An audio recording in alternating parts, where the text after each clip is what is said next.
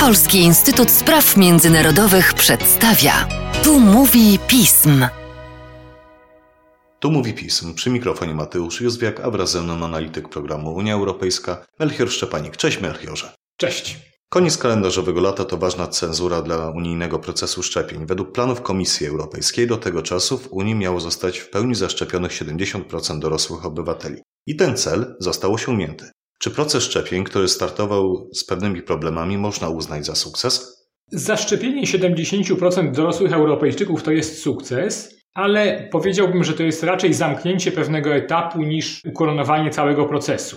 Według danych z 20 września ze strony Europejskiego Centrum na Rzecz Przeciwdziałania i Kontroli Chorób zostało zaszczepionych w pełni 71,7% dorosłych Europejczyków, Wypada dodać, że latem szczepionki Pfizera i Moderny zostały dopuszczone dla młodzieży między 12 a 17 rokiem życia i tym samym zwiększył się zbiór osób, które powinny przyjąć szczepionkę. Państwa muszą więc kontynuować szczepienia, no tak by zabezpieczyć pozostałych obywateli i spowolnić rozprzestrzenianie się, się choroby.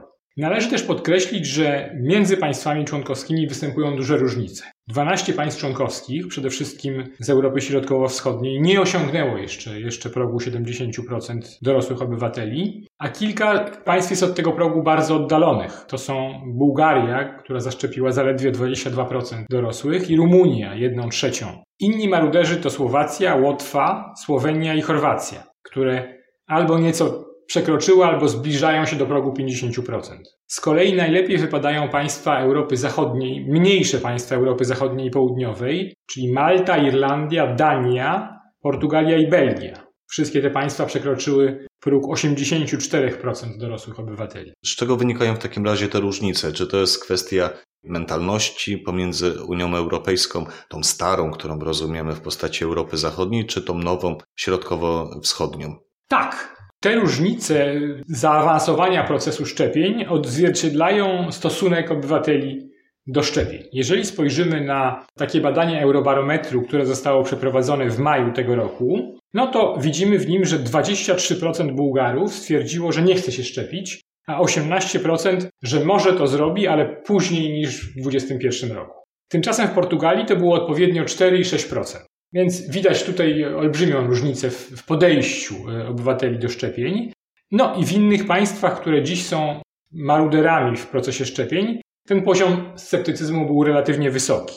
Pokazuje to, że władzom nie udało się rozproszyć e, wątpliwości obywateli co do szczepień i przekonać ich do, do szczepień. I tutaj państwa sięgały po różne instrumenty, nagradzały jakoś na różne sposoby te osoby, które się zaszczepiły, ale wprowadzały też pewne ograniczenia dla niezaszczepionych. I przykład Francji i Włoch pokazuje, że ograniczenie dostępu dla niezaszczepionych do różnego rodzaju form rozrywki, jak koncerty czy restauracje, było skuteczne. I gdy te państwa takie ograniczenia zapowiadały, to wiązało się to też ze znacznym wzrostem zapisów obywateli na szczepienia. Włochy planują teraz kolejny krok, to znaczy będą wymagały od wszystkich osób zatrudnionych albo przedstawienia dowodu szczepienia, albo dowodu na, na przechorowanie COVID-u względnie niedawno lub testu.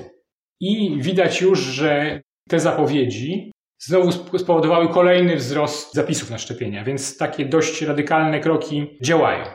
Jednak nie wszystkie państwa mogą czy, czy chcą po takie instrumenty sięgać, bo tam, gdzie ten sceptycyzm szczepionkowy jest, jest bardzo zaawansowany, no to tego typu metody mogą doprowadzić do spadku poparcia dla rządu albo po prostu protesty społeczne, dość, dość szeroko zainteresowane protesty społeczne. Myślę, że zainteresowanie szczepieniami może wzrosnąć, jeśli w ciągu najbliższych tygodni czy miesięcy dojdzie do wzrostu liczby przypadków w państwach członkowskich, i będzie też widać, że osoby niezaszczepione znacznie gorzej znoszą czy przechodzą chorobę.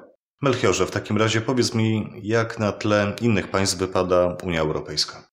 Unijni liderzy procesu szczepień należą do państw na szczycie tabeli, to znaczy z największym odsetkiem osób w pełni zaszczepionych. Unia jako całość wypada nieco, nieco słabiej, ale też względnie dobrze. Nieco ustępujemy Wielkiej Brytanii, gdzie ten odsetek zaszczepionych wszystkich obywateli to jest 65%, ale wyprzedziliśmy Stany Zjednoczone, które z dużym rozmachem rozpoczęły proces szczepień, ale też zetknęły się z tą barierą sceptycyzmu szczepionkowego. Stany zaszczepiły 54% obywateli. No i Unia wyprzedza też kilka innych państw rozwiniętych, takich jak Japonia czy Australia. Gorzej wygląda sytuacja w większości państw określanych jako rozwijające się. Radzą sobie Chiny, które, jak wiemy, produkują szczepionki i zaszczepiły 67% populacji. Względnie nieźle jest w kilku państwach Ameryki Łacińskiej. Meksyk zaszczepił 1 trzecią populacji, Argentyna zbliża się do, do połowy. No i już znacznie gorzej w Indiach, które zaszczepiły tylko 15% obywateli, Pakistan 11%, a na przykład Nigeria zaledwie 2%.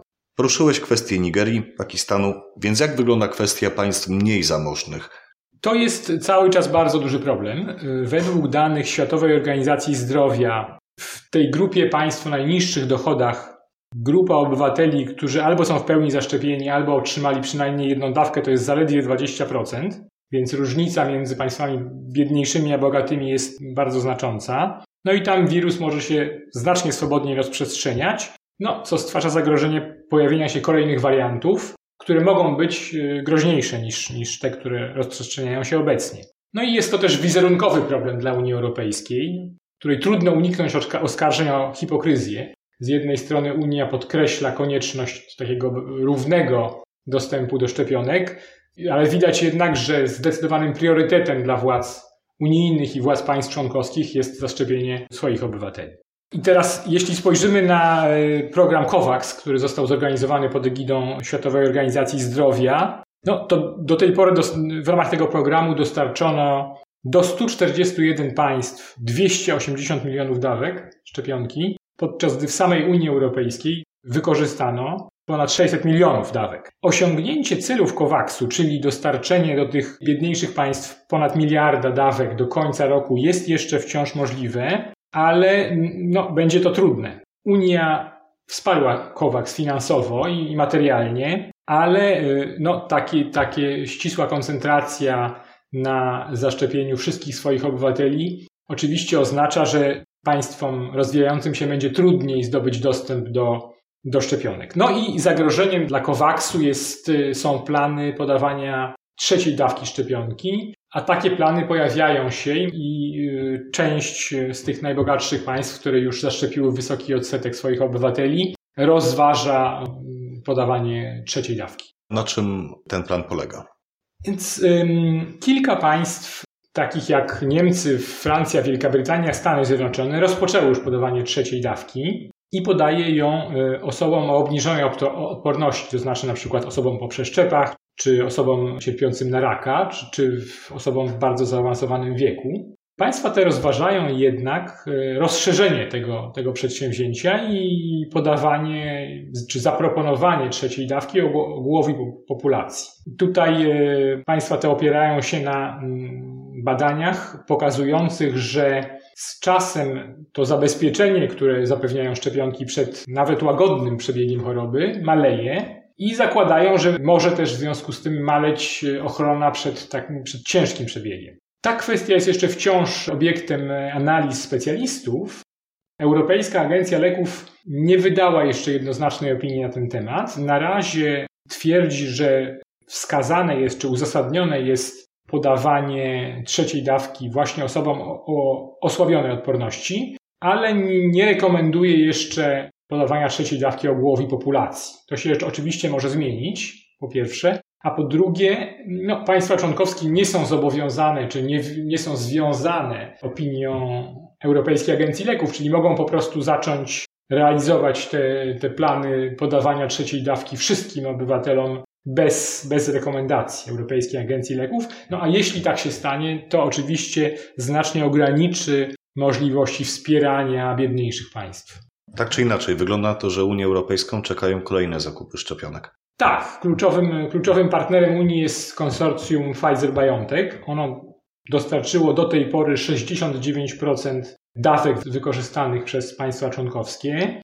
i w maju tego roku Unia podpisała kolejną, trzecią już umowę z tym konsorcjum na zakup 900 milionów szczepionek z możliwością dokupienia kolejnych 900 milionów. I mają one być dostarczone w latach 21-23.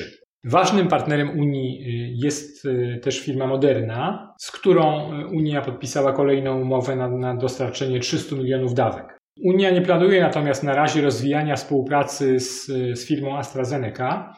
Zdecydowały o tym z jednej strony opóźnienia dostaw do Unii Europejskiej, które były dość, dość znaczące, a także niechęć obywateli do, do, do szczepień tą szczepionką z uwagi na takie medialne nagłośnienie skutków ubocznych związanych, związanych z tą szczepionką. No i wreszcie e, wypada podkreślić, że ta gama szczepionek wykorzystywanych w Unii może się zwiększyć. Trwa końcowa faza testów e, szczepionki amerykańskiej firmy Novavax i francuskiej szczepionki firmy Sanofi. Innym kandydatem jest e, szczepionka niemieckiej firmy CureVac, która choć uzyskała dość przeciętne wyniki testów, to jednak daje wysoki stopień ochrony przed ciężkim przebiegiem choroby. Pojawiają nam się nowi gracze. Jak najbardziej. A odnośnie tego, jak dalej będzie rozwijała się polityka szczepionkowa w Unii Europejskiej, z pewnością jeszcze niejednokrotnie porozmawiamy. Dziękuję bardzo. Dziękuję również Melchiorze, a Państwa zachęcam do odwiedzania naszej strony internetowej, śledzenia biuletynów, słuchania podcastów i do usłyszenia.